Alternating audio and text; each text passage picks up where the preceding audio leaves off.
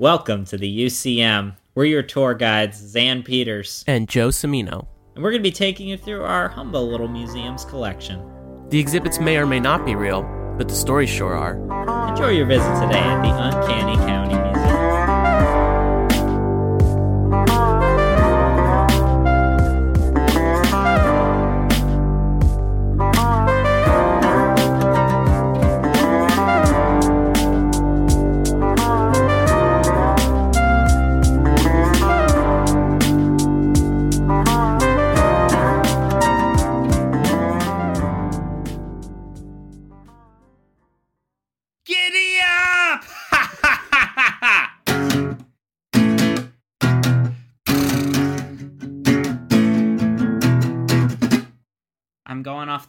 On a crazy horse, Joe. Oh yeah. uh, I, I don't remember it sounding exactly like that, but this is is this is this like the new the new cover band version? Yes, it's um it, it's not Black Sabbath, it is um uh it, Black Powwow? Okay, Yeah, maybe. Maybe. um but yes i am back from uh i i was on assignment for the ucm Yeah. representing us at the uh, annual shindig at the carter county museum in ekalaka montana what a trip uh sorry we had absolutely no cell service uh Yeah. and uh, I want to thank everyone for being patient with us this past week. Welcome back to the UCM. We're back in business. back in action. Look at us go. So happy to Mhm. have Xan back from his uh his his field work. I guess I was almost going to say sabbatical, which I feel like is you were working, so it's like partially not. You know what true, I would lo- yeah, I would love to see a bunch of dads that start a Black Sabbath cover band and it's called Black Sabbatical. That's it. That's the name. oh, perfect. just a just a just a bunch of you know bunch of dads playing dad rock, doing dad stuff. dad stuff, dad rock. Yeah, that's I'm yeah. They printed the t-shirts in the same font. Hmm Yeah, you know they really are into the Prince of Darkness, but also you know wife says they got to be home by seven thirty. So Exactly. band yeah. band practice can't go too late. True, true, true. Exactly, exactly. Yeah, yeah, yeah. You know, it's like, okay, we're gonna have band practice. Oh no, you got to drive your daughter to her thing. Oh, okay. We'll we'll do we'll, we'll practice next week. Okay. And then they never You know, do, which is what. Yes, but they still say they're in a band. exactly. um. Yeah. No. It was. Uh. It was a good time. Uh. It was a fun new group of people to be traveling with. It was. Uh. You know, it was me. Uh. Some actually pretty. Uh. Pretty cool paleo cartoonists that I met. Cool. Awesome. Yeah. Yeah, and uh, some old friends, new friends. Nice, nice. Our particular group was fun to drive through the West with. Ooh. You know, because uh, myself and uh, my friend Hillary McLean, who uh, was the lab manager the summer that I worked at the Carter County Museum, um, we, you know, we have our experience living out west and stuff, and we Right. had suddenly some people who are not used to being in that part of the country, you know? Ah, I see. Okay. And you just like, you know, you just want to get them into the rhythm of it and everything, especially like when we started going really remote cuz you know, I flew into Denver, which is, Mm, you know, it's a metropolitan area in Colorado. right. And then we start, you know, driving into South Dakota and then very remote Montana. Uh all along the way kind of stopping at random famous fossil sites and national monuments and stuff Mm. um you know it was we, we would kind of joke here and there about stuff like it's like hey what happens when two scots two filipinos and two jews walk into a bar bartender's like what is this some kind of joke and oh my god. one of the people traveling with me uh you might know him as dinosaur comics on instagram uh very Ooh. uh, very talented artist. Uh, be on the lookout for his new book. Um, eh, he, you know, kind of said at one point, "Is like, hey, do we like because him and another person in our group were of Filipino descent, and they were like, "Are we gonna get a hard time?" Uh, you know, when uh, we go into Ekalaka and stuff, like, do we have Mhm. to like watch out for anything? And you know, for for being Asian. Right. And I was like, I'm gonna be real with you, dude. They're probably gonna think you're Native American. mm, gotcha. and you know that was that was just about everybody was super nice, but that's just Yeah. about how the trip went. right. Well, I mean, I guess it's good to be prepared. It, Mhm. Yeah, Going out in what literally sounds like the middle of nowhere, but also a fun time. it was So- a little past the middle of nowhere. Right. So you pass Courage the Cowardly Dog's house, and then you're kind of there. hmm hmm Yeah, yeah. You uh, you drop off the end of the world, and then suddenly you're in charming Ekalaka, population of like three fifty. Oh, Jesus. Yeah. Mm-hmm. Yeah, incredibly fossil rich area though. Uh, yeah. Yeah. and you know they they have the annual Dino Shindig. Uh, hopefully be back out there next year. Yes. would love to bring you, Joe. Yes, I want to go so bad. I was. It sounds You- great, to be honest. I also would kind of, after our experiences in hostels together, I kind of would give anything to see what you're like camping out there. It's gonna be. It's gonna be wild because I don't know how I'm gonna react, and I it's because I have these like multiple scenarios where I'm either gonna be the most, you know, what do you, what, what like spoiled and like frustrated kid who's not used Why to can't I plug my phone charger into this Yeah. tree? When's the snack time? I'm not comfortable here. This is yeah, and I have a British accent when this happens. I mean, Xan can attest Yes, to this yes. in Rome. Um, and just be miserable. Or I'm gonna get like real survival, like because I've watched so many of those Survivor shows, and I can like get real into the outdoors and just be really like, this is it. Like, why are we even in like cities, man? Like, we should be out here in nature and just become a transcendentalist. And you'll see me just evaporate into the into the I don't know what trees. Are there trees there? There's probably trees somewhere. There are trees. Yeah, I'll just go there. So yeah, no, it was it was such a fun time. I got so wrapped up in it. I even bought a book about trilobites in Oh. French oh, that I have no way of reading. r- wait now, now hold on. So is it? Are there pictures? Yes. Okay, well, I mean that that counts. That's fine. It's so cool, Joe. It's- It's, from oh. 1852. whoa, Is Système silurien du centre de la Bohème. You know, it's right? It's it's French. French. Tri- tri- trilobite paleontology. There's all these cool illustrations in it. Um, you know, it is like for me, it is it it, it is definitely now just part of my cabinet of curiosities, and that's kind of great. I bought a book I cannot read. There's something. There's something. One, there's a good song in there. Two, it's Mhm. it's a very. I feel like that should be a quote. Well, maybe that'll translate weird. I don't know. There's something ironic in that, and I quite love it. But now you just got to get on Duolingo and start learning some French, and then you can read it. And I feel like that's part of the. You know, you got to you got to boost your intelligence level to like Well, really, three. I should I should translate it to Italian, and then I can work on my Italian because I, I need to practice. Uh, yeah, me too. I, I, guess- I guess. Come se dice trilobite? I I guess. I don't know. Wait, what was it? lo. Trilobite? I get. Yeah, I don't think it's gonna translate to anything else. I mean, it is. It it does. It does literally mean three lobes. But try. Yeah, yeah, true. Trilobite though, I think is Latin, isn't it? Like original Uh, word, or where's the original word from? I I, I believe it is Latin. Okay. Try. Yeah, try is try is Latin. Uh, and lobe. Yeah, tr- Yeah. It is literally three lobes. yeah, so maybe it's like trilobite, because they would always do the. I, f- I could be totally wrong, but I mean, like, I'm just assuming. I don't know. Yeah, that sounds right. Yeah. me, me, me piace i Mhm. you like them? Si. Ah, there you go. I mean, you bought a book on them. Of course, you like them. What am I saying? What do si, I, what si, I know? si. O una, un libro. No, Mm. damn it, that's Spanish. No, Ah. you're fine. Libre, libre.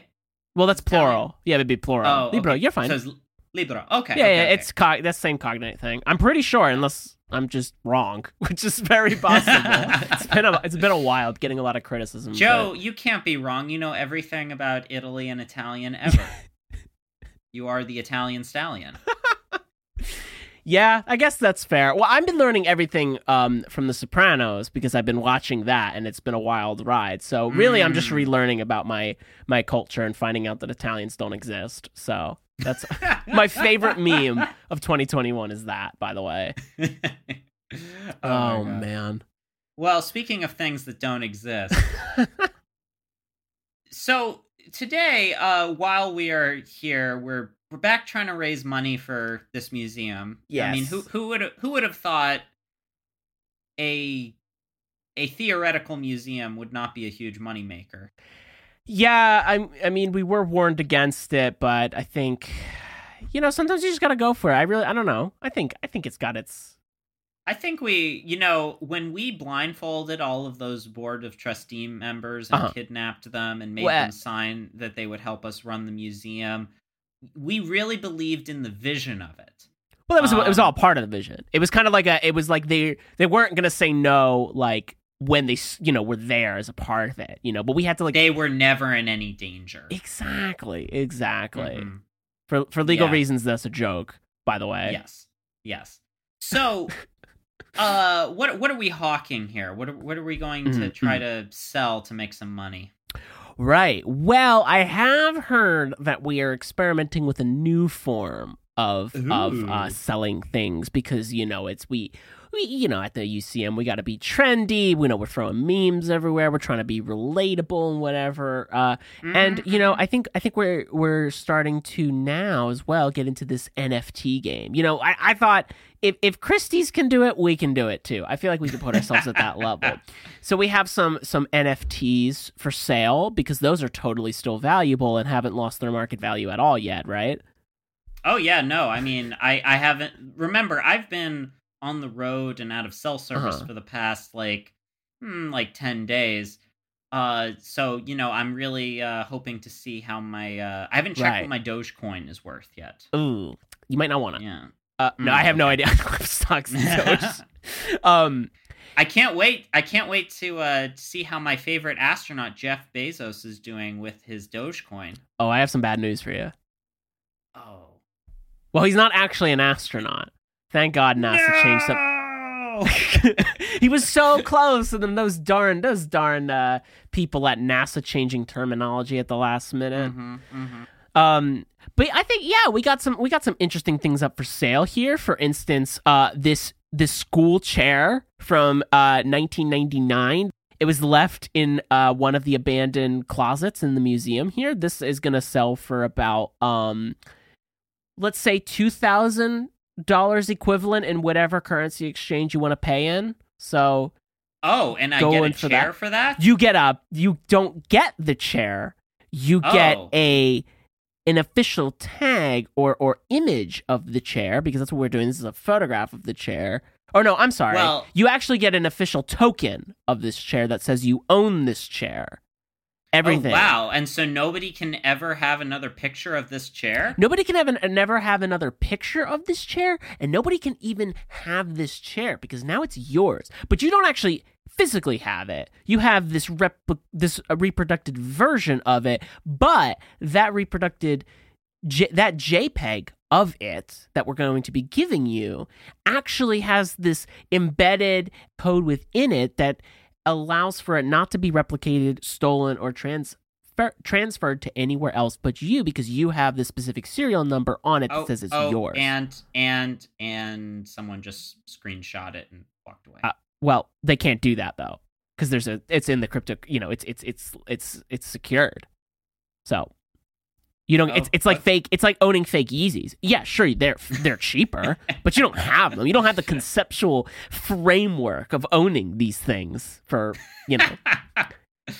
um. um so okay, I I feel like we kind of th- this has been a big thing, and especially the last year. But yeah, like I, I, we are trying to figure out as a culture how we feel about NFTs. Um, yes, it is. annoying.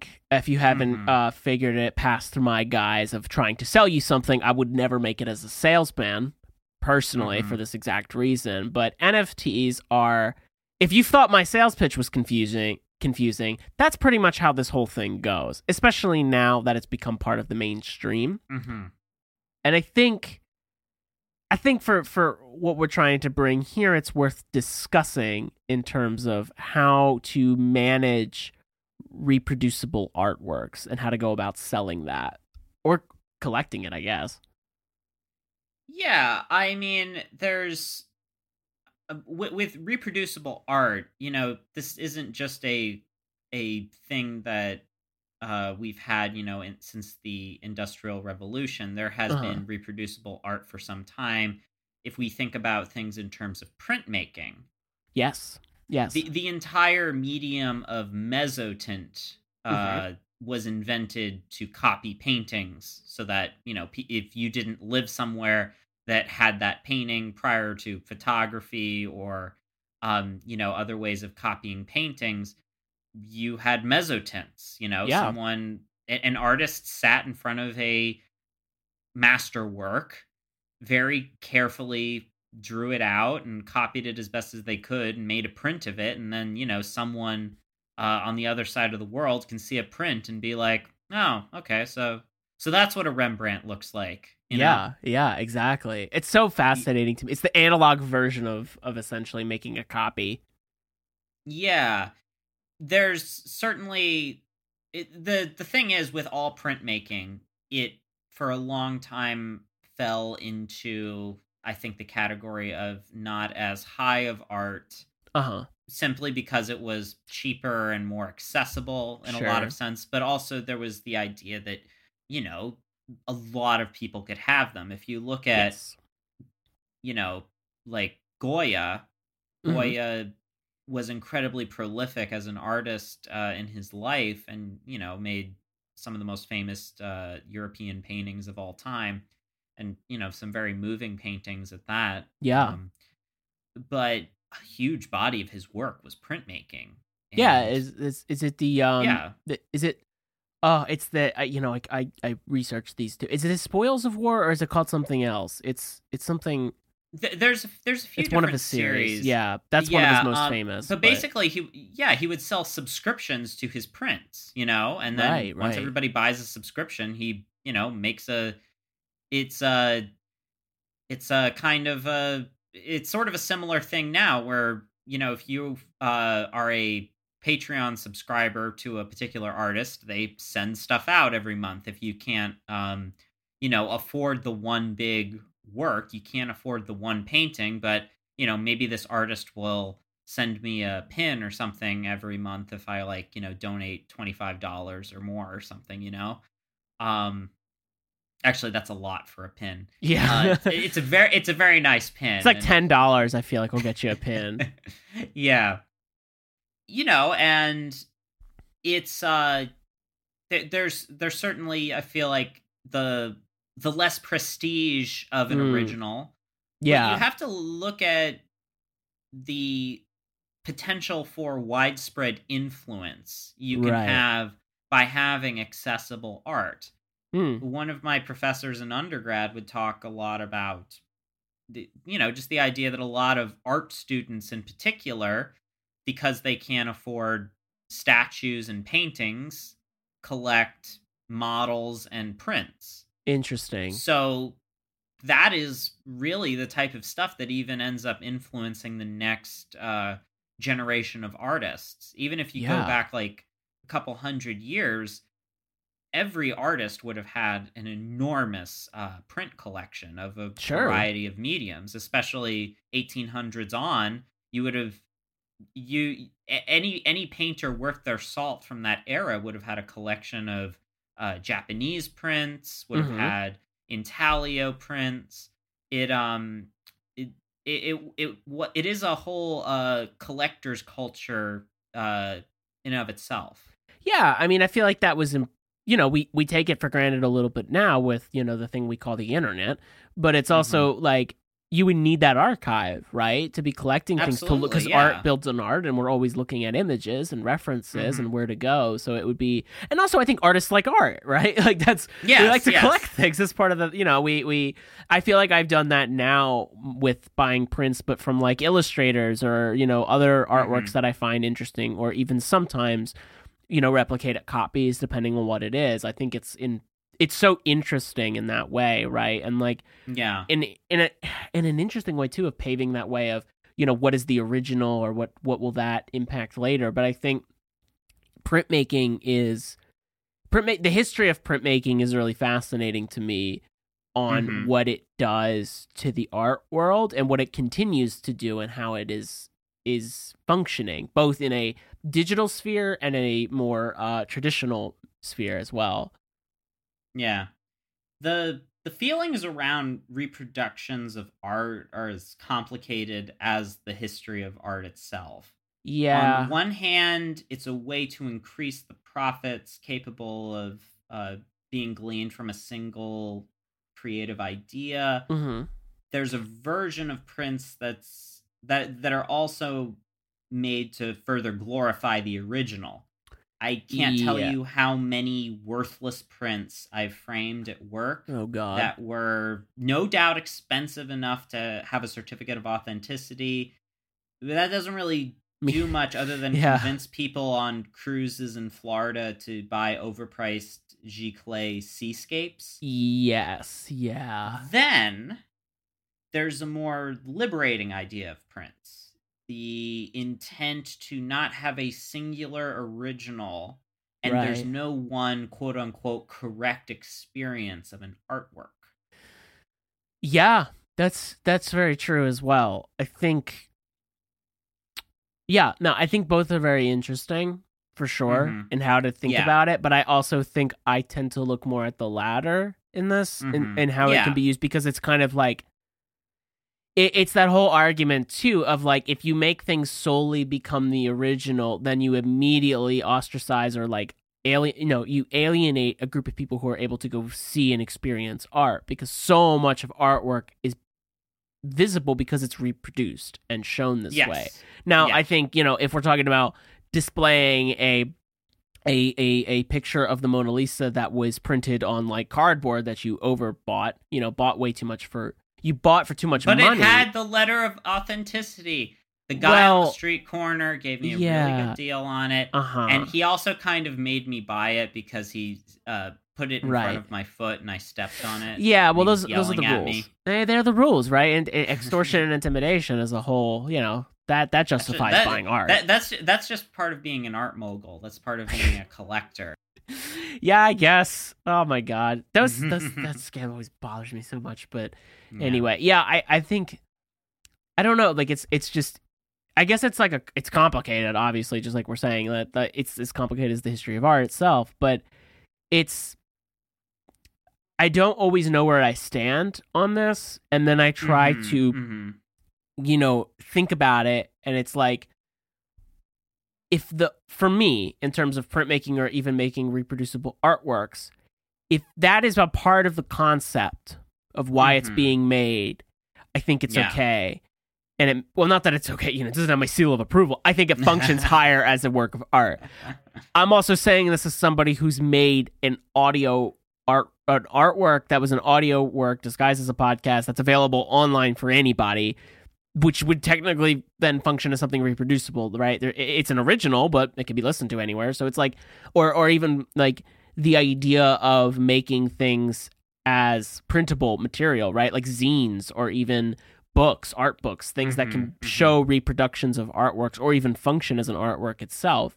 I think i think when the argument gets closed off which happens a lot especially within older ideas of art you know and contemporary art i think it restricts you know a lot of the function that art can have within society but Mhm. at the same time, sometimes boundaries are good with these kind of things because then you end up with like, you know, um convincing people that like Thomas Kinkade prints are like the only viable artworks or like the the the um uh, the cruise ship ones as well, right? Like these very Yeah. you know overpaying and commodifying artwork, which I think is really the root at a lot of this is that commodification of a work of art and an original, and then just milking it to Yeah. nothing.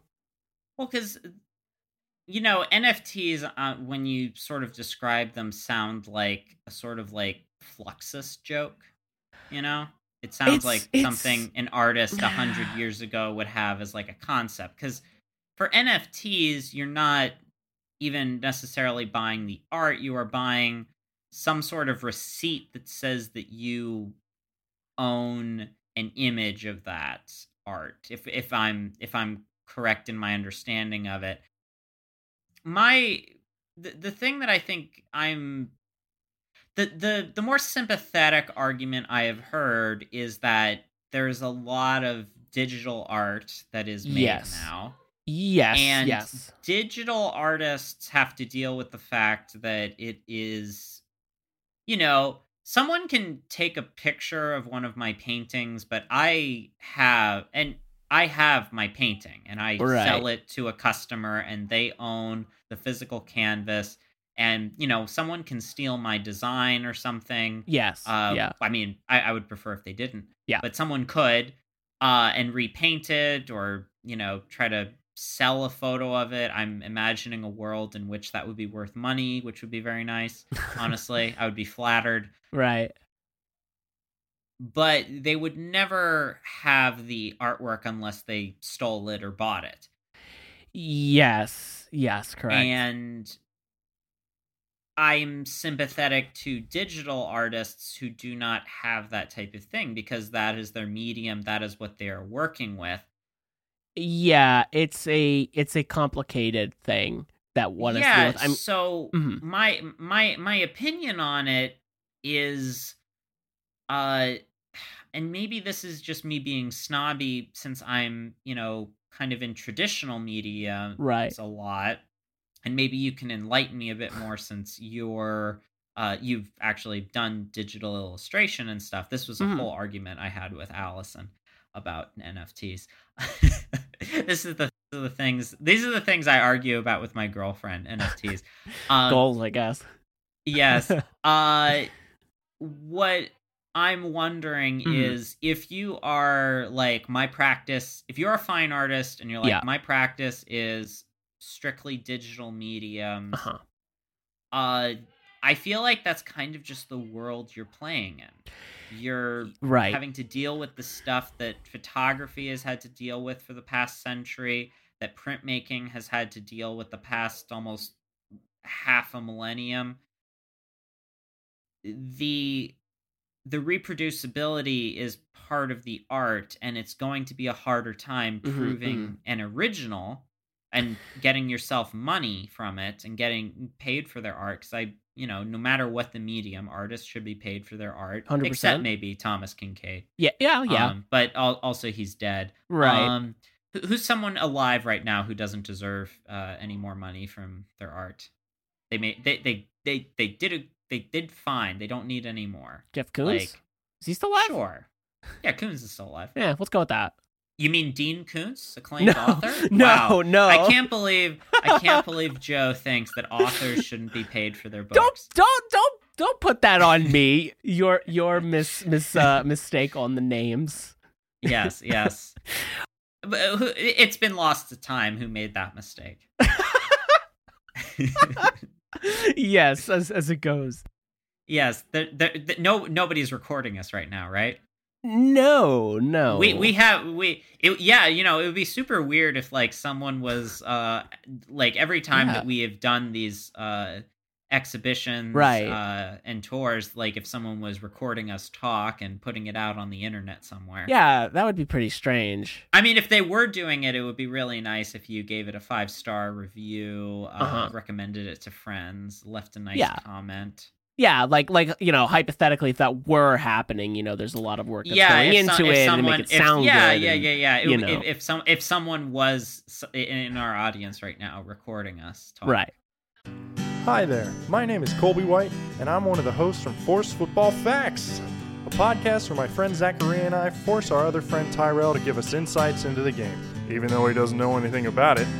We use our humor to bring you weekly football news in a new way that takes fan opinions into account while also helping new fans understand why we love this game so much.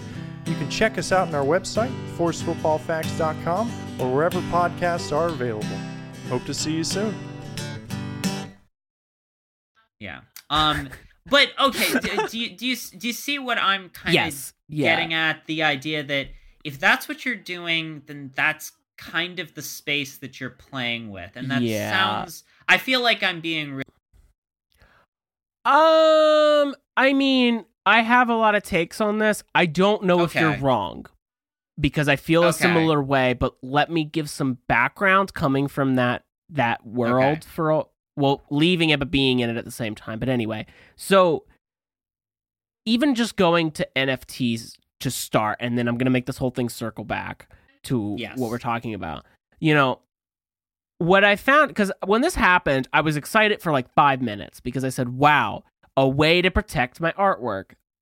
Yeah. Great, even though I always, you know, I literally shoot myself in the foot with this all the time because sometimes I just decide to put artwork online. But more on that later and the reasons. So with the Mhm. NFTs, though, apparently the, there was this was uh, this has been around for a really long time because digital Mm. artists were using it to sell their artworks because it's a more viable way than before like streamers existed or people on Twitter selling artwork and that blew up digital wise where anybody has an iPad or a Cintiq tablet and they draw. Like that's new Yeah.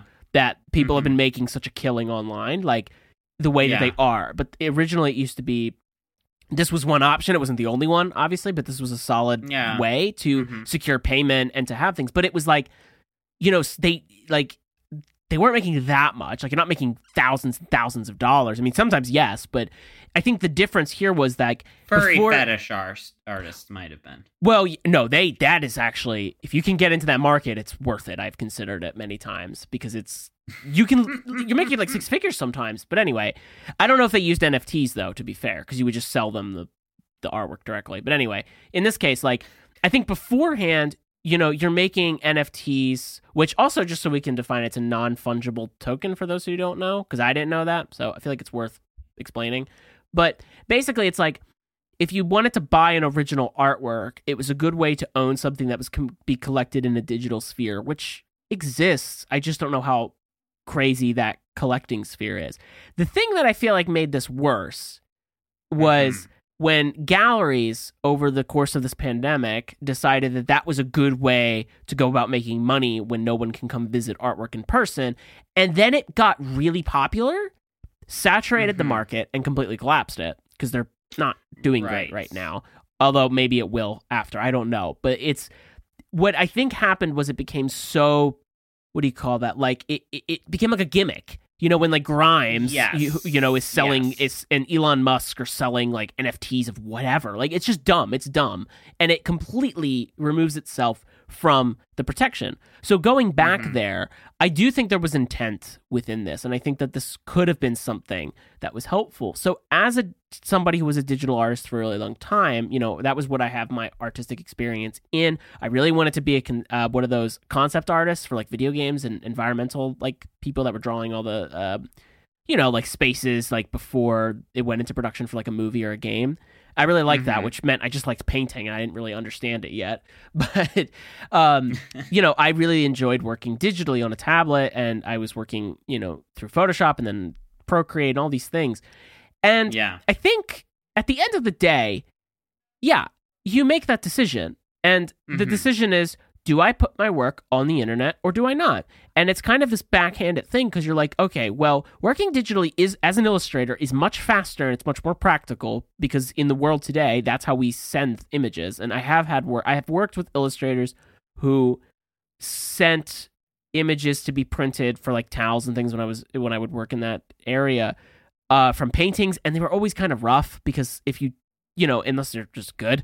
So sometimes there was always problems like that, where if you have a digital file, it can be easier. It's easier for setting up silk screening. It was just functional, but it comes with consequences, and the consequence is your artwork technically doesn't exist physically unless you print it Uh-huh, out. uh-huh.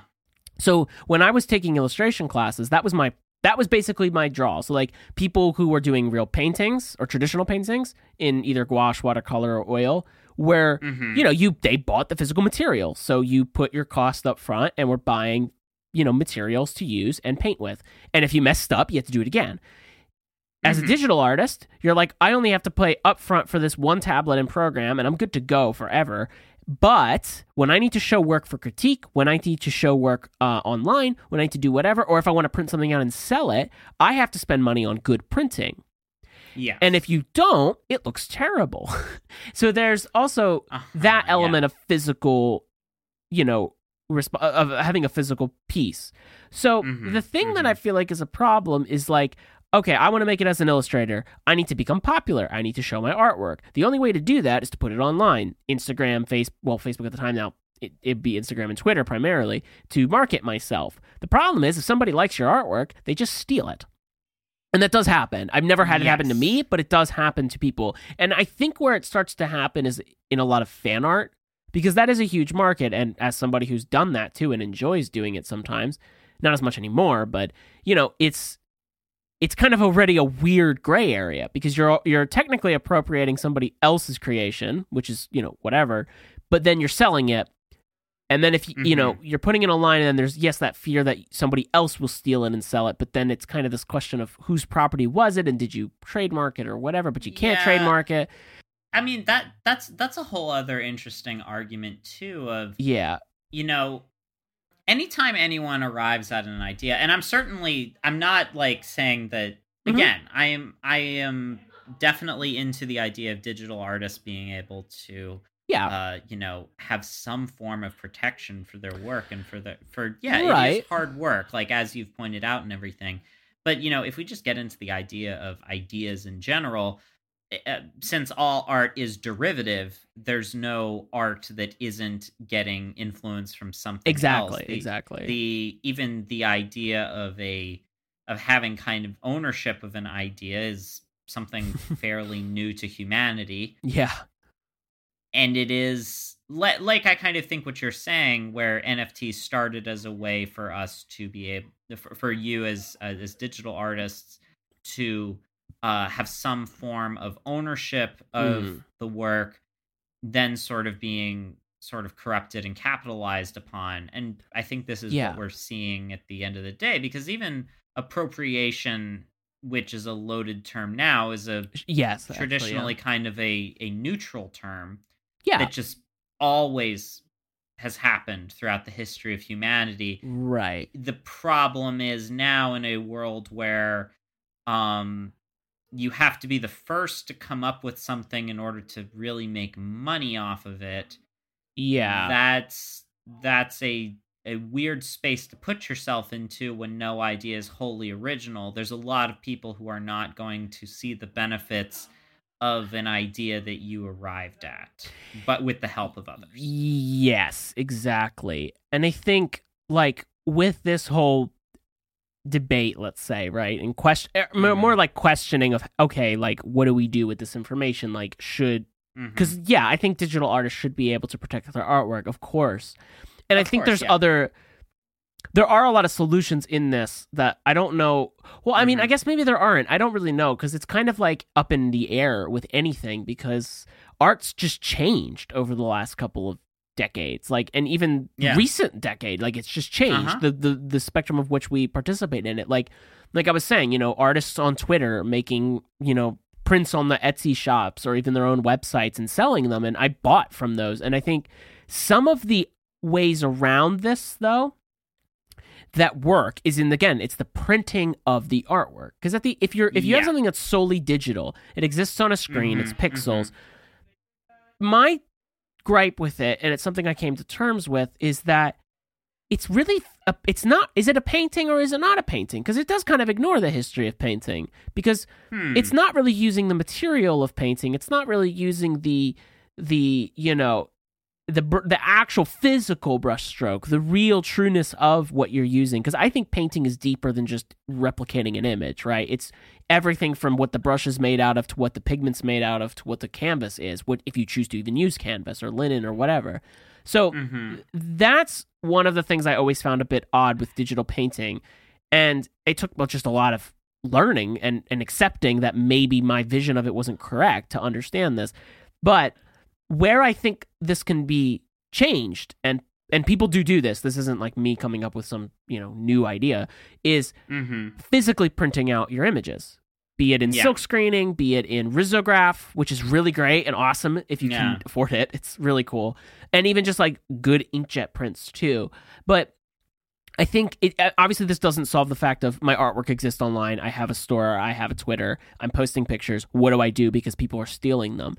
And that's where I think that like you know this, this the blockchain, right, something secure to embed is important because you know you can just go on somebody's website and just copy it and then you have that artwork. But I think that's why physical objects or physical art objects are always going to be important because there's Mhm. something about holding a print or hanging a print that even digital because I have a lot of digital prints and I think they look beautiful Mhm, in this way mhm. function really well.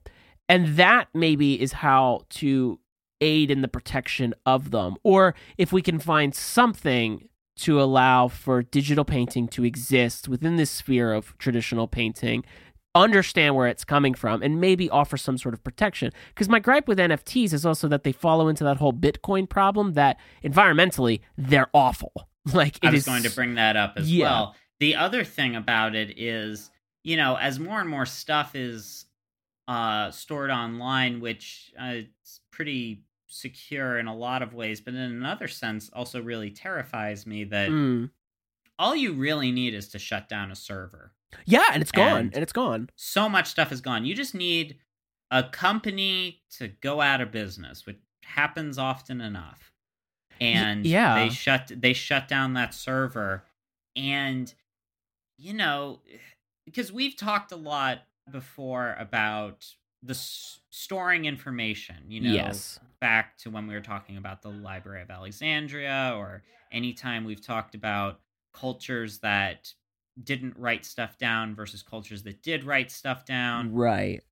There's always some sort of threat to that information. And I think there's there's an idea that NFTs are this decentering, destabilizing of a of a traditional market.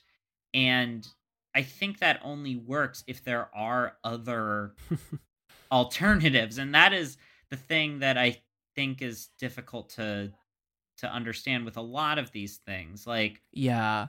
in the in this I because I've been thinking a lot about all the good that museums can do and have done in spite of uh in, in spite of the problems they've had historically. Mm.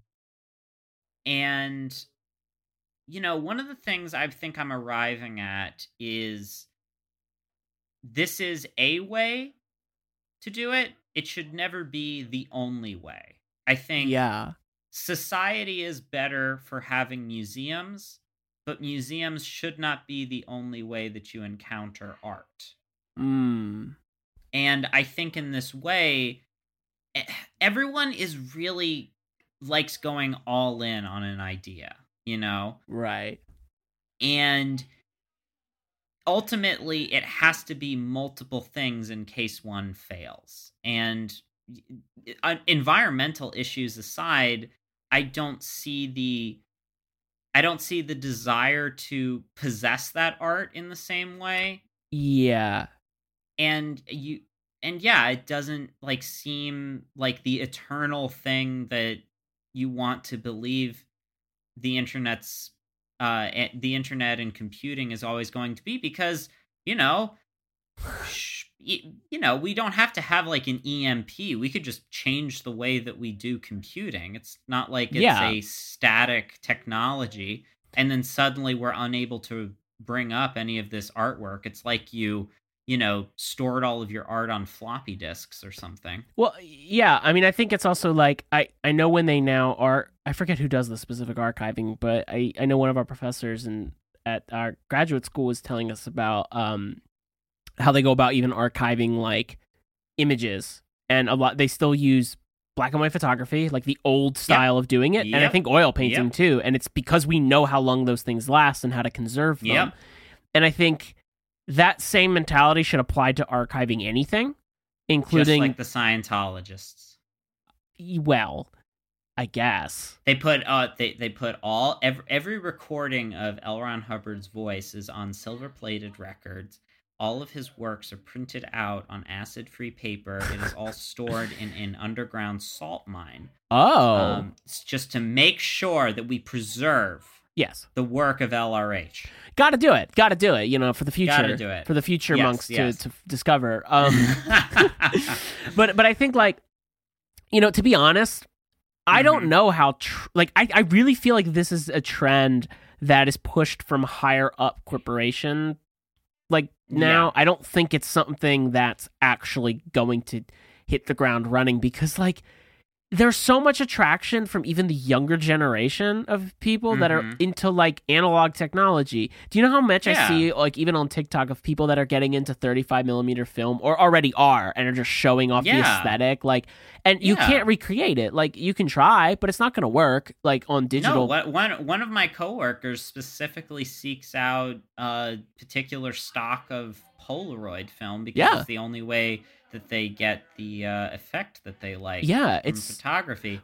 yeah like i mean even for me like as somebody who works digital like not Mhm. necessarily by drawing or painting but by video and sound and, and in this way it's like there's just things you can't do and i wish i could like you know i'm never Mhm. going to be able to get that look of you know medium format photography or um, even filming on film and transferring it digitally like i think there's something about finding the balance because there's just things that are too expensive to do practically like I if I I would love to be able to have the machine that allows me to develop film that I Mhm. shot on a film camera and Yeah. like for video that is and actually edit it on the splicer and like do the traditional way. I wish I had the funding, but it's cheaper to have a laptop or a desktop and do it, right? And have Premiere or the same like I I got I've I had a moment where like a, a, a teacher of mine at the residency was showing me this one artist, Joan uh, Joanne Verberg, who works with a five by seven camera. Which, if it's one of those old time, like put the thing over your head and take the picture. Mm, But what I wow, what it was really cool is like you can it has the bellows, so you can bend the lens and get all these different like perspectives. And as somebody that works with perspective and seeing things, I was like, oh my god, this is a, I need this. Like I need to do this. And you know, she in her like when she was talking about it at like this artist talk, got it because a a a she used to work in a print shop, and one of the people that ran it was like selling it, I guess. So she bought it Mhm, for like really mhm. cheap. The camera.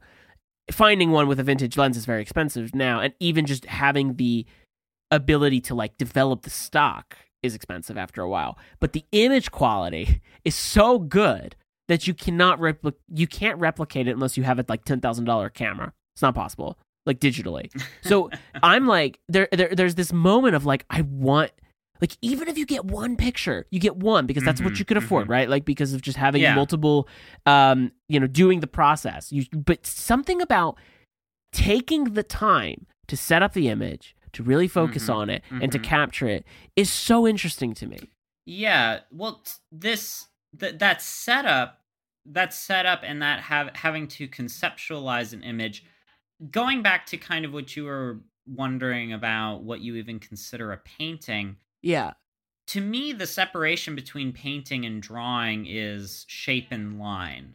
Oh, interesting. Um, yeah. so for me there are there are like I, I i almost consider relief printing um like on linoleum or wood Right. i almost consider that a type of painting versus intaglio which for the most part in my mind is uh like an extension of drawing not that, Yeah, not that that, they're sense. less than just that it is a form of it Yeah. the and that you know that cost and efficiency is part of the work about sharing it about Yes. making it accessible and everything so there's even photos that i can think of that to me register as paintings because they deal with shape they Mm. are finding an observable block of color or just tone that that engages me the same way that a painting does that Yeah. you know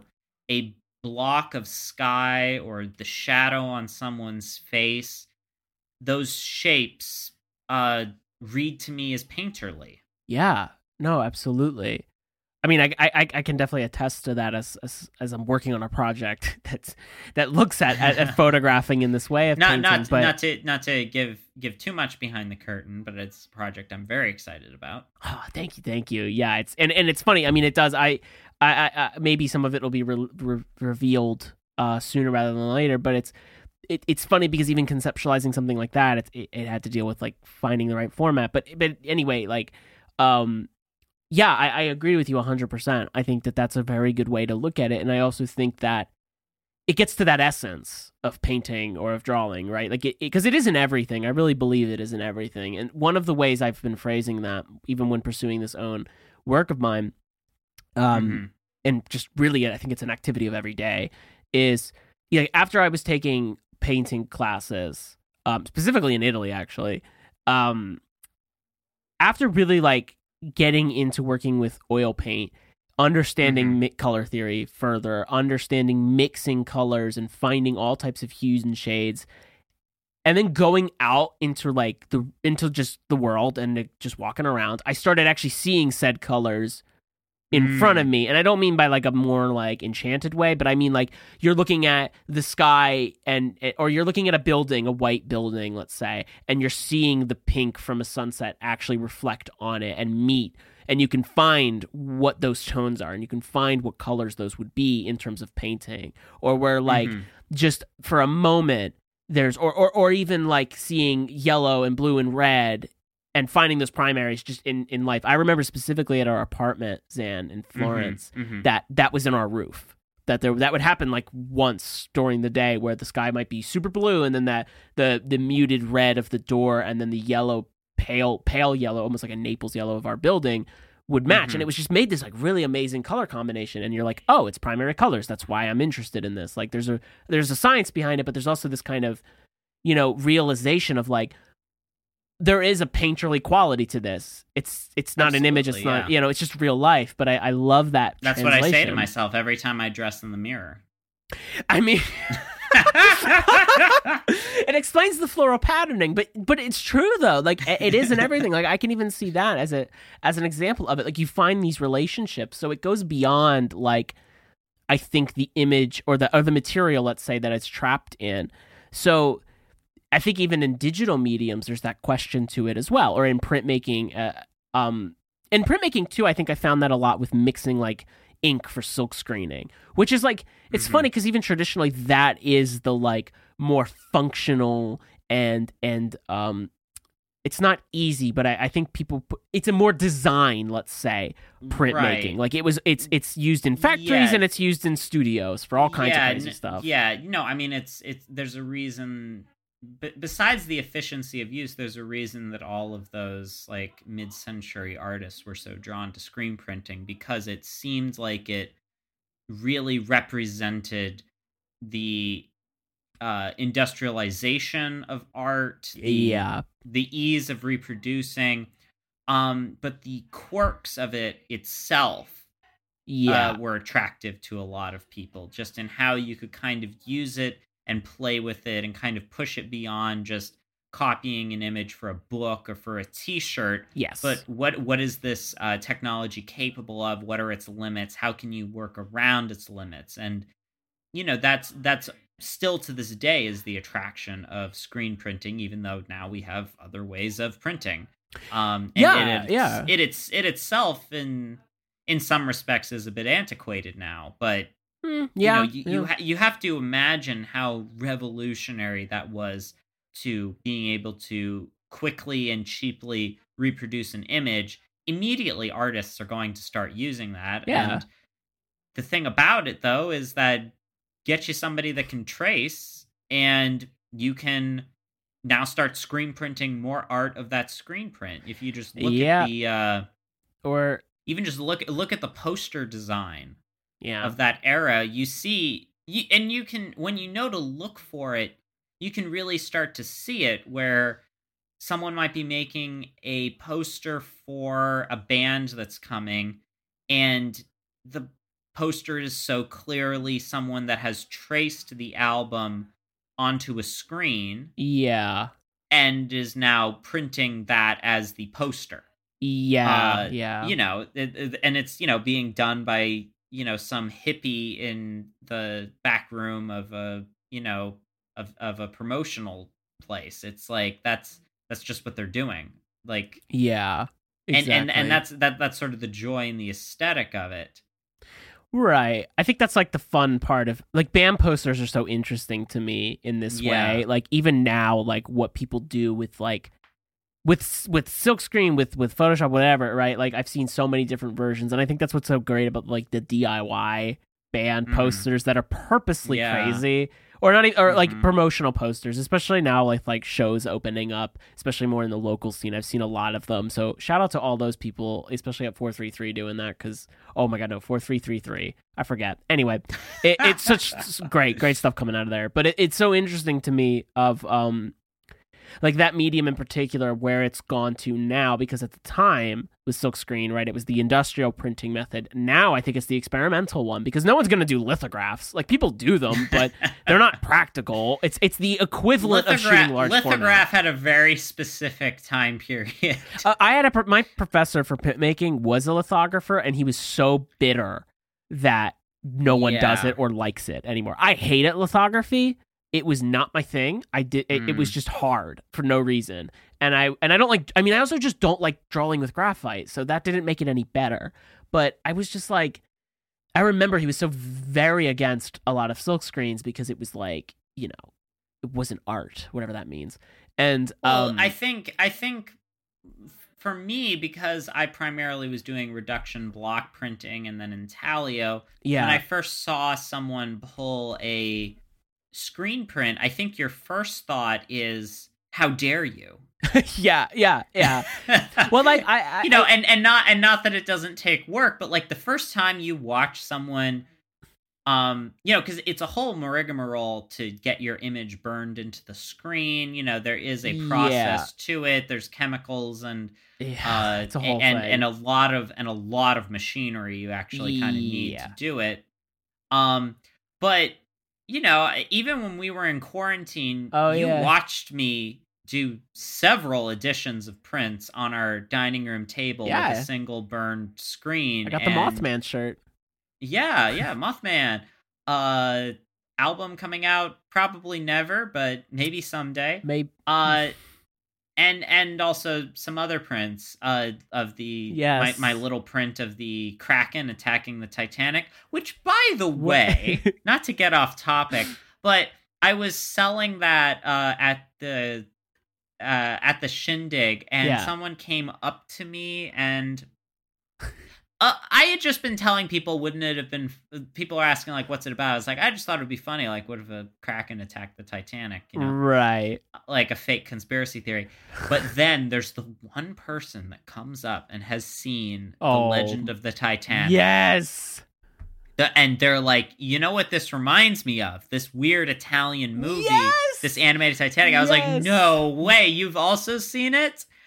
Amazing, amazing. yes. Love to see the fans out there. It was well, yeah, except except that then she starts telling me about all of the other conspiracy theories she believes in. oh Um, wait, what? That like maybe a submarine suck, sunk the Titanic. What? And, uh, Wait, uh, that took a turn. Yeah, and she really knows who killed JFK. Oh, Um, who? Yeah, yeah, no, no, no. It starts. It starts going. It starts going downhill re- real fast. Yeah, that that that's. Oh God. Yeah, yeah. So you know, tried to uh civil in in end the conversation in a civil way. Oh man. um, but yeah, but you've in when when you watch someone do it for the first time and you've only been doing block printing or intaglio that you know involves carving you know uh each setup for each color is Yeah. pretty labor intensive you need a press to watch someone just pull a squeegee across a screen and they lift it up and they have an image you're just like what why why, Yeah. why am i why am i doing it this way i mean not but i i love love block printing and as, Yeah. as soon as i have access to a press again i will be doing it Yeah, no, see, like that's me. Like I was coming out of, like I really wanted to do silkscreen, and then I found I had to do block printing first, and I fell in love with it, and specifically with Yeah. like linoleum or and even wood. I liked I liked printing on wood to be on with wood to be Mhm. honest with wood blocks, and I but I also think you can't. It's the same problem, right? Like you cannot. It will never look the same if you don't use the material required. Like you could try to do a a very fine pencil or pen um, drawing and transfer to silkscreen, it's going to look terrible. But if you do it in intaglio, it's going to look great because that's what it's designed for, right? Like same. So I think printmaking found its way into like what is going to look good with each specific version of this, which is why like Yeah, So- the, the medi- the medium shapes the form of anything exactly, you're working with. exactly, and that's why like like if you ask people like you know people say like oh well like you know what's funny? Like I haven't brought this up yet. Maybe I should. It's that there was this constant thing and my professor for illustration in undergrad gave a really good speech about it a presentation actually but this Mhm. whole thing of like oh i- illustration isn't that all digital now? And like the Mm. computer does it. And it was so funny because you know you're like what do you mean? Does the and, but people will ask you this like I, i've been asked this Mhm. pretty much every time I, I mentioned I would work as a digital artist. And it's kind of wild because they're like, yeah, the computer does all that. And it's like, no, the computer's the paintbrush. I have to do everything. It doesn't function any differently than a pencil, right? Like it's the same. I'm changing my metaphors, but still, it's like, it's it's the it doesn't it's a tool like it's just going to do what you do with it it doesn't really make it better or worse so like it was always kind of fascinating that like you will i don't think you hear it as much but it does still come up like why people would be like oh well like why or actually no like i used to have this conversation with my dad a lot because i'm really into older things specifically like vinyl as we know but then you know film photography and it's like well why would you Mhm. do that when you can do digital and it's significantly cheaper because it just it you know it is given what we have but film shooting with film gives you that different look and it gives you that quality Mhm, that you just mhm. won't get out of a digital camera sure if you have a full Yeah. frame camera that's gonna you know shoot well and then you might be able to compare that to like 35 millimeter or if you have like a leica you're probably fine and are going to be doing better than most 35 millimeter cameras or even medium format but it's like you know unless you can match it it's still going to look different anyway but i think like nothing is ever going to compete with a large format camera film camera you're never going to get as much Mhm, quality you're just not going to get it digitally it's impossible like that was like the whole thing with um you know love 'em or hate 'em gregory crewdson photographs where Mhm. he shoots them with uh, i mean he's got a production team so obviously there's a lot more effort into this but you know Yeah. with a massive large frame camera so his prints can be massive when installed and like there's Mhm. so much detail that the eye doesn't even register it a lot of it as being real because it feels like it's like when you go to a TV Yeah. store and like it's in 60 frames or 120 frames per second it just doesn't feel real it's uncanny you know? Mhm, it's mhm. kind of like I imagined that feeling. Well, it's it's it's distractingly hyper exactly hyper realistic exactly. So i think all that being said it's like that is one of the reasons that digital tech or, or just digital mediums will never overtake something because it's just another way of expressing a form of art. It's not the replacement and it's definitely Mhm. not going to be better or worse. It just is what it is. It's its own thing. So it's kind of navigating this field of okay now you know reproducible art has become drastically easier. It's so much easier to do now because i can just go on the internet copy a jpeg and trace it. So how does the artwork adapt right? How do Yeah. things go forward? What does that mean for creators? How does you know the the yeah i, I guess that's yeah this is the questions what does this mean you know what do we do with that Yes, I'm. Well, the like I was saying before, I feel like any medium, any medium is just a the the me the, the medium is the message. Uh, yeah i mean it's true though. um, but you know, in the way that it shapes the art and the artists that don't fight it yeah and work with it are the artists that um stand out. The Agreed. painter that doesn't try to hide the fact that they are painting. Those are the paintings that I love the most and I think are Agreed. the ones that stick with us. Yeah. Yeah. I think that that I think that they I, I like that a lot, what you're saying, Mhm. because I think it's very true. Like you understand the medium you've chosen. Like right, the the you have the idea and the medium will dictate how it comes out, right? But the idea should yeah. the idea then gets translated to the medium itself, or it's just, it's just the idea, and then we get into whole conceptual right, art. right, right, but right. but in this case, like but but then what what we're getting into here though with printmaking versus NFTs is Yeah. how how do how do NFTs change the art conceptually? Like saying, Yeah, yeah, yeah, go, is- go a- go ahead and copy this, but there will always be one definite owner. I, I I heard a good way Mm. of some. I had I heard this good take recently in one of in in during the um the residency that I'm in with SVA when this came up in actually in kind of connection to postmodernism, which I think is fitting. But um that someone was saying that an NFT is essentially just like a signature, right? You're signing. Okay. You have a signature or or a, a, a, a ticket of what is it? The um this Letter of authenticity. There it is. Yeah, that's essentially what it is. I mean, you know, we can we can talk tech and we can get into the the idea of the the um, you know the the oh my gosh, um, the blockchains and all types of other things that Yeah. defend it. And even though apparently they got hacked recently and a lot of people got their stuff stolen, so that didn't work out too well. And that was the fear. That was the fear that everybody had. Like, what happens if this gets hacked? And it did. Um, so yes, big F, but um, you know, it was that basically, yeah, their take was that it's it's just a signature, right? You're buying this letter of authenticity, this signature that says that this is the original, but other people can have other versions of that and other copies of it. So Mhm. I do think that like I don't I I just don't see this going in the direction that the galleries want it to because I just hmm. think people are going to get so jaded by it. Sure, sure, big time collectors are going to invest in it and think it's cool. I've already seen open calls for shows that were going to sell the work as NFTs and I was pissed off about it cuz it was just like Yeah. like here's the thing. it's, Here- it seems like it's missing the point. it is because it's like it concept. You know, I can understand if like a cool design that maybe doesn't take. Maybe the idea isn't the point. It's just hey, this is pretty. Like I get that aesthetics. I understand it, right? Like, but like if you were if you made like a video or you made a painting, digital painting about the environment, Yeah. and you sold it as an NFT, that's like shooting yourself in the foot.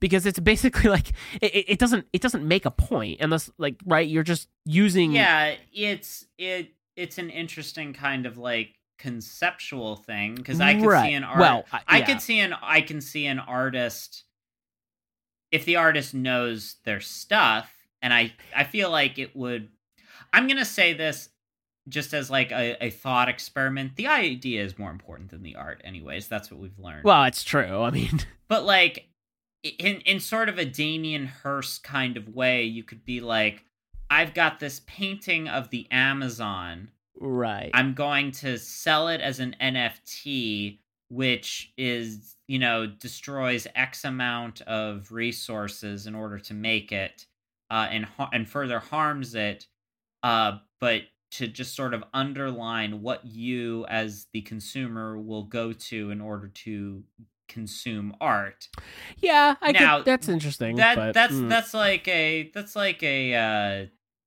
th- that's a that's a basic that that that's like a, a basic understanding of how kind of conceptual art works and that's maybe Right. oversimplified but Um, you could see the artist that would kind of do that and have that as the pitch.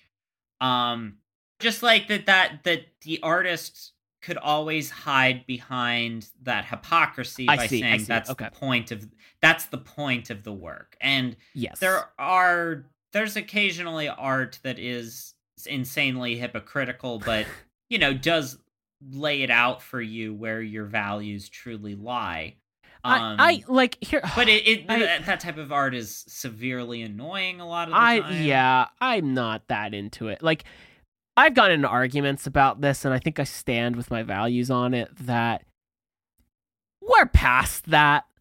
We're past this idea of using thing like like there's a there's a Polish artist I can't remember her name I will find it and bring it back up but it, it's escaping me but she did a work I think in a graduate program that she had a dog I think it was like a dog a rooster and like a horse or something and they were yeah they were put down I think they were like Mhm. sick though but it doesn't matter Yeah. they were put down and they were made as taxidermied animals and stacked Right. on top of each other Mhm. and put in the gallery hmm and people freaked out. It was a huge controversy. And this is like the 90s, maybe Yeah. 2000s.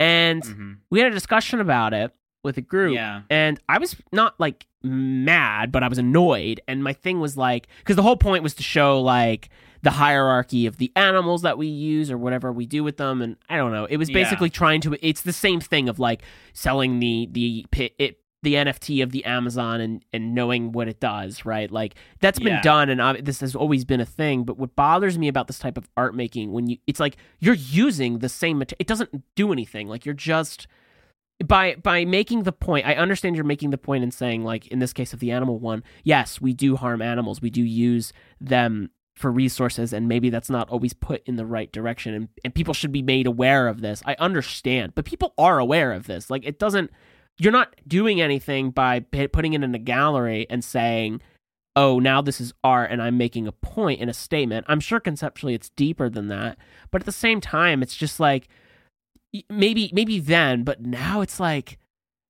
really? Like we don't need to do that anymore. Like we can make the point without doing it. Like it's not i, I don't know if it's like a necessary. You know what i mean? Mm. like i understand that you know, and, and let's and I'll take it back to the NFTs to get away from that specific one because I'll go off on it forever. But like, it, it just was like, ugh, it was annoying. But like even with this, like if somebody were to do that, which I'm sure somebody's going to if they haven't done it already, Mhm. yeah, maybe conceptually it's interesting, but is it anything that's like doing anything, right? Like not to say that art has to do something because there's very good takes that it doesn't, and I and it can be I- whatever it I- is. I feel like as far as like whether or not someone will do it, I I will defer to my theory that within every undergrad BFA cohort there is one person that will paint but more likely draw uh a person lying in a hospital bed hooked up to their phone like an IV bag. Yes. Oh, I feel like that. I feel like that's just a universal idea or thought that will always materialize. It's sort of true. in this, you know. That's Yeah. Uh, it's That's the- just It's the base Yeah. level. It's the base level reaction Yeah, of like it- we it- have to disconnect. yes, We have to. Yes. We have to pull away from our phones. And my my yeah. Th- but that that is that is the theory I will funny, though. defer to. it's a good one. But I mean, then there's like, I mean, technology that is meant to be a technology that allows art to be shared, and that is the point. You know, it it feeds into commercialism, but you know, even going back to the thing we were talking about, like with albums, Yeah. like that is, you know, when I listen to uh Night Visions by Imagine Dragons, uh, you know, it sounds the same as when you listen to it. Maybe you have better headphones than me. Uh sure. probably you probably have better headphones than me. You know, but I listen to it on vinyl the way it was intended. yeah, but do you have the better speakers? Ah, you, don't do not fall into that pit. It's miserable because it's never good enough. It's oh god, audio audiophiles, Yes. man. Um, yes, but you know, then com- c- compare that with um Once Upon a Time in Shaolin. Did did you hear about that fiasco recently? no, I haven't actually.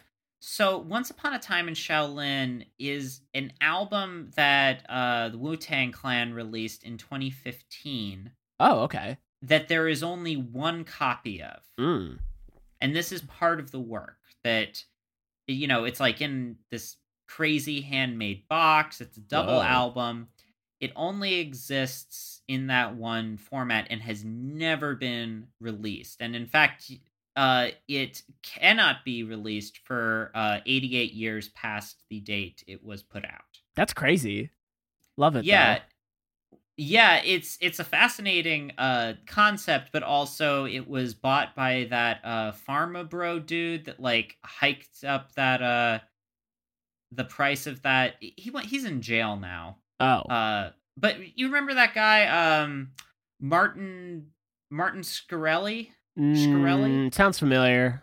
Yeah, yeah, he he was the guy that um he jacked up the price of some uh drug like 5000%. Oh, yes, yes. Yeah, he was the owner of it and then recently had it seized uh when the uh government uh took his assets. Right.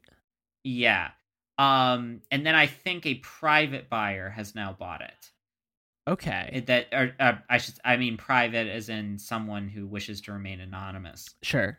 Which uh, but still it, it's fascinating and tantalizing like you know what what an what an album like that is even like, you know. What if there's just nothing on it? Well, there's it's, Uh, it's all John Cage. Oh my god, that would be crazy. Mhm, That's mhm. like, I mean, talk about a concept album, but that's Yeah. that's kind of wild. Like, I mean, I I both love and hate that, but I think it's just I just like I don't know. Sometimes I just like the ideas. I mean, I think also just at heart, I am a conceptual artist, as many people are. So I feel like that is why I'll always be like, God, that's so cool, but I hate it. You know, or in this case, Thanks, I hate it. But it's like because it's also like that's so fascinating to me. Like God, like how ironic, you know, you make an album, you print, you do this whole thing, but you make one, and that's it. And whoever owns it can listen to it, or whoever doesn't. I also just think the post, you know, But- eighty eight years. I But mean, anyway, yeah, but but the I mean, think about like just the exclusivity. yes, of, no, there's of art in a time when we kind of have access to anything, um, or or so we. So know, we kind of think, yeah, I perceive guess. It. It was- it- that that's kind of how we perceive it as. I think it's it's a Um, little like maybe that's why I'm excited. Maybe Hmm. that's it. I don't know because there's something about the rarity of finding something that feels like it sparks a bit of like not joy, but like uh what's the actual word for that? It'll come to me. But just like it's something like that's new, right? Like Yeah. I think it's what people who are like buying on vinyl now or cassette. I really Mhm. want a cassette tape deck. Like I need a good one so I can start You buying some stuff. Dude, all the synth people I follow publish a lot of their work on cassette, and I need to experience the tape. But Right, right. No, and, and I mean I'm there with you, and I mean that's part of why I like collecting bootlegs too. yeah, for sure. I mean, but there, it's. I think I fell into that with books personally. I ne- Yeah. you know, I, as the most, you know me. I have a lot of computer stuff. I work a lot digitally. I never got into ebooks. I tried Mm. so hard. I tried because it's cheaper and it's also just better sometimes for portability's sake. I never Yeah. could do it.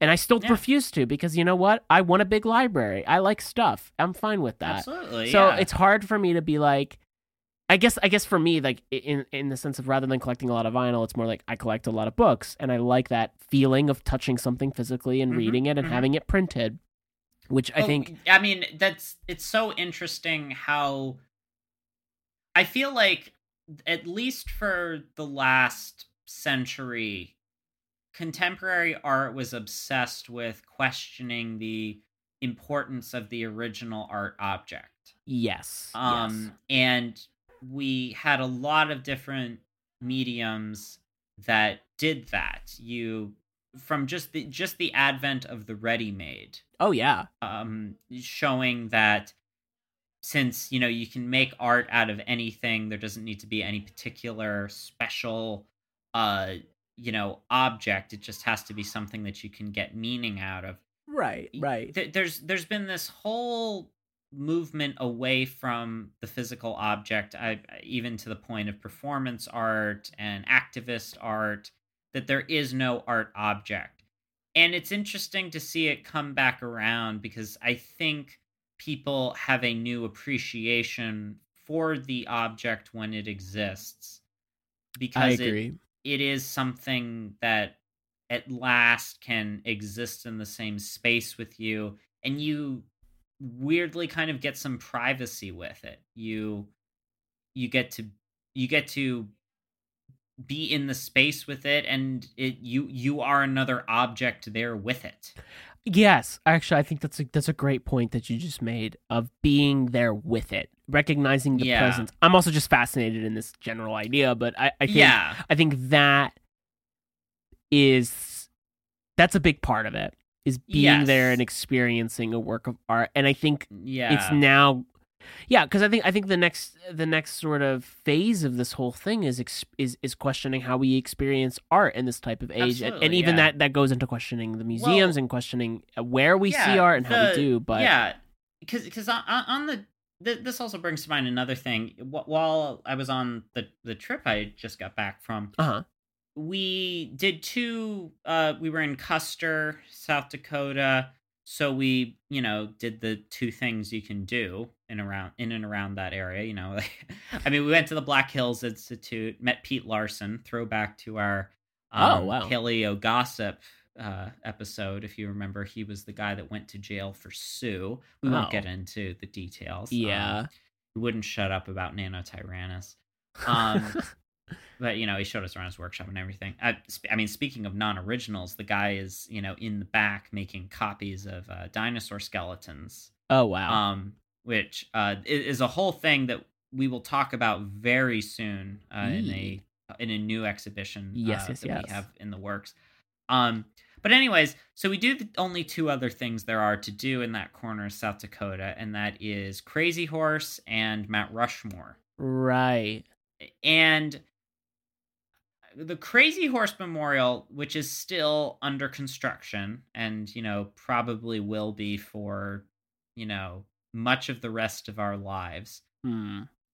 is fascinating not only because of the sheer scale of it and the uh the the, the sort of just audacity of even attempting it um is it also I didn't realize it had an entire sort of museum and school attached to it, which I think is very interesting that you have spaces dedicated to teaching about Native American history uh, under you know, basically in the shadow of this monument to Crazy Horse Hmm. and uh you know compared to uh Mount Rushmore which you know a lot of people had, I'd always heard people say it's incredibly underwhelming I'm kind of glad I saw it Right. but you know you kind of go there there's a you know a small little info section and then you kind of see it and then that's that's it right right. and you know existing and basically standing there in the scale though is an experience i think And Sure. being so dwarfed by uh by a sculpture that that is that that just sort of feels in, insane in in its attempt Mm. and is because because I had been having another conversation with an artist who's a sculptor about you know just the idea of of these monuments and the idea of you know blowing away mountain to try and make them and you know they they have very different ideas behind them but then they they also don't you know Mount Rushmore versus Crazy Horse Right. and one of the things he was sort of saying in defense of Mount Rushmore, you know, I he was not, you know, you know, acknowledging the uh the theft of land from the Native Americans and the racism of its even uh, in uh inception. But Uh-huh. his sort of defense was you kind of have to be a little crazy. You have to be detached from reality Hmm. to follow through on an idea like that. And you have to be so detached that you pull people into it, that you pull people into your orbit with the amount of crazy that you have uh, to undertake a project to manifest something like that. And Interesting. it's it's made me really reflect on the experience and try to understand what I was feeling being in the presence of those monuments. Hmm. Uh it uh and and I and I think that's something I'm going to chew on for a while, you know, yeah. trying to yeah. appreciate them as art and appreciate the attempt and understanding what goes into those things along with the politics of how they're created 'cause- Mm. my my only kind of uneasiness about the crazy horse memorial was in that museum they have a lot of really cool artifacts they also have some cool art by you know native american artists and craftspeople Right. um but they also have like you know the most in a time where we're trying to move away from the romantic painting of the west you have oh boy. Yeah. a bunch of the most cliche uh Indian on horseback on the plains with a rainbow and a eagle flying Mm. behind it type paintings Oh boy. almost almost indistinguishable from you know something you get in a Colorado tourist shop but it's painted by an indigenous person uh right. and you're just like why this Yeah. this this feels backwards this feels that i don't know how to feel about this because it's coming from a sin- it's coming from the just about the most sincere place art like that can come from and it just doesn't feel quite right to to to know how to feel about it to know how to critique it to know how to look at it with all that i have of my art education. Mm, and yeah. and and and sort of rehashing these tropes but you know now it's i don't know more more ethically sourced? Uh um, I i'm that's- i am i am i i am curious about your thoughts on it but as i think about the idea of wanting to ha- be in the presence of art. That's kind of where my mind is going. Yeah, I think I think what you're saying is interesting about being in the presence of it. I think that's the key to remember, and I could see maybe that being the the the saving grace of seeing like Mount Rushmore, for instance, even knowing the history behind it being kind of like dude You know- dude uh, here's here's all i have to say Uh-huh. all i have to say about rushmore Yeah. props to the gla- roosevelt's glasses like okay, i that we were gushing about that like how the hell do you carve glasses yeah, it's a good point. yeah yeah A- anyways as you were no, saying. I, no, but I I think it's like it, it, it's interesting in seeing that, and the, and then hearing, you know, well, not seeing, I've never seen them, but just knowing about that and the and the Crazy Horse Monument and where that's going, and I think it's very interesting, and I definitely think the scale of these are important. Um, historically, I'm more drawn to the Crazy Horse one because I think Mount. I think the the ideation and creation of Mount Rushmore leaves me with a Mhm. very yes you know, kind of gross feeling, but I think Yes. that's. But also, yeah, there's this question of being in a presence of something, and I think that that's really what we're getting at with it. Now, with the imagery being paired with Mhm. it um, at the at the Crazy Horse Monument, like you're saying, that makes me uncomfortable and not not in I think the way of the specific image and the the trope. I, I think it's the history of the Oh, trope. d- I think does it's the does, does it does it make you uncomfortable white man I yeah, yeah, that's not what I meant, but yeah, I, I, I- think what it is is the unsettling of the, the tropes still existing and getting to a point where it's even been used. How do I phrase this? Like it's it's internalized yeah, I think maybe that's the word for it. I think it's just kind of like, is this truly how it's seen? And if so, you know, Mm. because like I'm not going to judge. I don't think I'm. I I wouldn't judge the art necessarily because I do believe that there's heart and soul poured into things like this. It's not, well, maybe, but like it. You know, there's something it, there. it, al- it also could be some extremely jaded guy It could be, yeah. painting it being like these fucking tourists. It could be. It really could. Yeah, know? it could just be that that sells, and that's what we're gonna do to sell it because we're gonna use it. I- I don't know. I don't know the history. I don't know anything, so I'm not gonna try to judge it in through this lens as best as I can. Or, uh, but I think at the same time, it's a little like it just feels that it's still perpetuating that same cultural myth, right? Like the same idea, and maybe not specifically, but it's it's alluding to that history, which is very Mhm, rich in mhm. this idea, and and I think that's something to be cautious of and it, it's it's worrisome more so because it's like i guess i'm wondering if this is just coming out of the the, the colonizer language or vision right of things. Mhm, I, I don't mhm. know. I don't have an answer and i'm not i don't think the person to consult to speak about this. So i wonder if there is any indigenous takes on that and how that would go. Um that would be my curiosity but i think that's just it, it's again it's that same problem of and without getting too far off topic of of re-envisioning Western movies and then trying to find your way around it. Some of them handle it well, some of them don't. And it's Yeah. it's I it's I, mean, guess I- acknowledging tropes and using them to the advantage rather than just falling back into it. Yeah, yeah. I mean, I, I I tried to ask my my friend Andy his opinion on it, you know, as, Mhm. and he's like, "Xan, I'm not Lakota, I'm Filipino." Uh oh. Yeah, Yeah. there you go. Yeah, they got me again. They got you. Jesus Christ.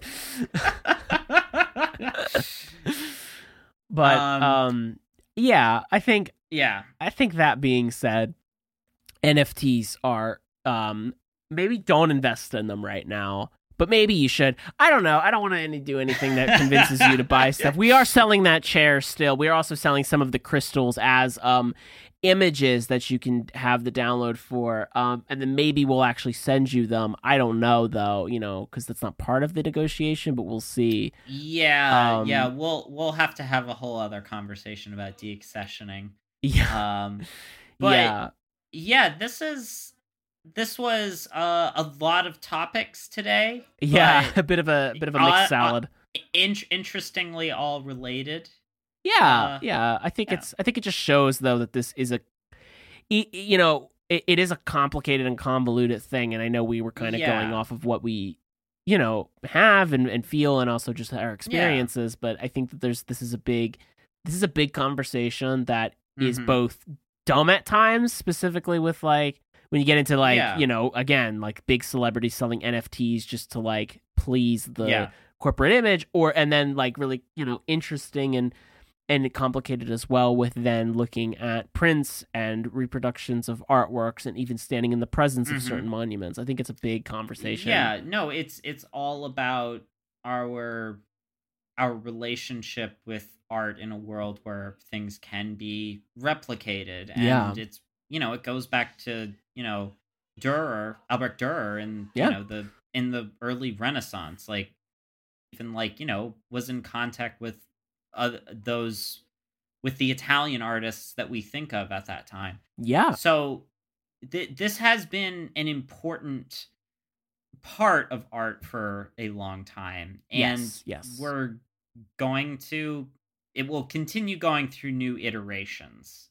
For sure for sure. Yeah. No no need to worry people will still be painting things yes yeah. I, I don't I don't think we'll stop doing that. There's still going to be painters. Also, potters are the most stubborn people I know. So there will always be that's one- true There will always be a little clan of potters, you know, on a hillside digging their digging their clay. never talked know? to yeah yeah that's true we never got to talk about the potters but i feel like that's just not going anywhere historically it hasn't so it's the most useful art form Apologies to our listeners that are potters. no we appreciate y'all and what you've done for it is it is the thing I'm most envious of, and I Agreed, Wish I, yes. I was better at throwing. yeah, Um, I wish I could do ceramics. I guess I've never tried, so one day. well, one day, one day at a time here at the UCM. Thank you so much for coming. Uh, Yes, it's thank you Good all. to be back.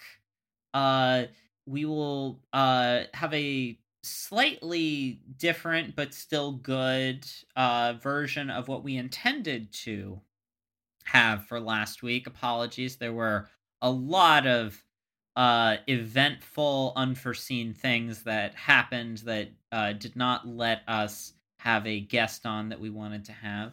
Um but yeah, uh what's uh what's going on with you, Joe? Um I feel like uh I feel like you're you're like coming out of the bathtub. You got all these plugs. that was good. Um, no, I, not not. You know, I'm I'm finishing up my residency with SVA. That'll, I guess, actually, it'll be done by this point. There is an exhibition coming out that I am a part of, most likely through SVA's um, the Artist Residency Project in partnership with Tiger Strikes Asteroid. So that you know, feel free to check that out. It'll be online as a PDF exhibition that you can download. I don't know what I'm going to put in it yet, but there'll be something as a part of a bigger project that I've been working on. So I got that going on, and that's probably the biggest thing. I guess stay tuned for any art related things that come my way because there's some stuff in the works right now. So I'll be I'm excited to Hmm. announce those soon, but until then, I leave you in suspense. Ooh. Yes. Yes, How about you, Xan? What you got going on? Um, I don't have any projects I can announce just yet. Um, I really appreciate everyone that uh, supported me and the uh, Carter County Museum this past week. Uh, everyone that uh, bought prints, and for the very, very uh, generous uh, people that purchased my painting that went up at auction and paid a, a a, a number that was incredibly flattering to me and all that money you know goes back to the museum i don't get any of that i was insanely flattered that they were so generous uh, and got some of my art out of it uh, so nice. uh, again you know uh, shout out to the the carols for uh, uh, for supporting uh, the museum and for uh, adding me to their collection Hmm. uh, and as always to the great people of Ekalaka for always being such you know great hosts. Nice. Nice. yeah. Yeah. Um yeah, shout out to Stu uh out there. Um and Claire who I finally met. Uh yeah, so if you want to find the museum after hours, we are at Uncanny Museum on Twitter and at Uncanny County Museum on Instagram. Uh, always got the uh, fresh memes on there. Always, If you want to always. find me, I am at Xanosaurus on Instagram. And I'm at Josemino Art on Instagram. And from the Uncanny County Museum, I have been Xan Peters. And I've been Josemino.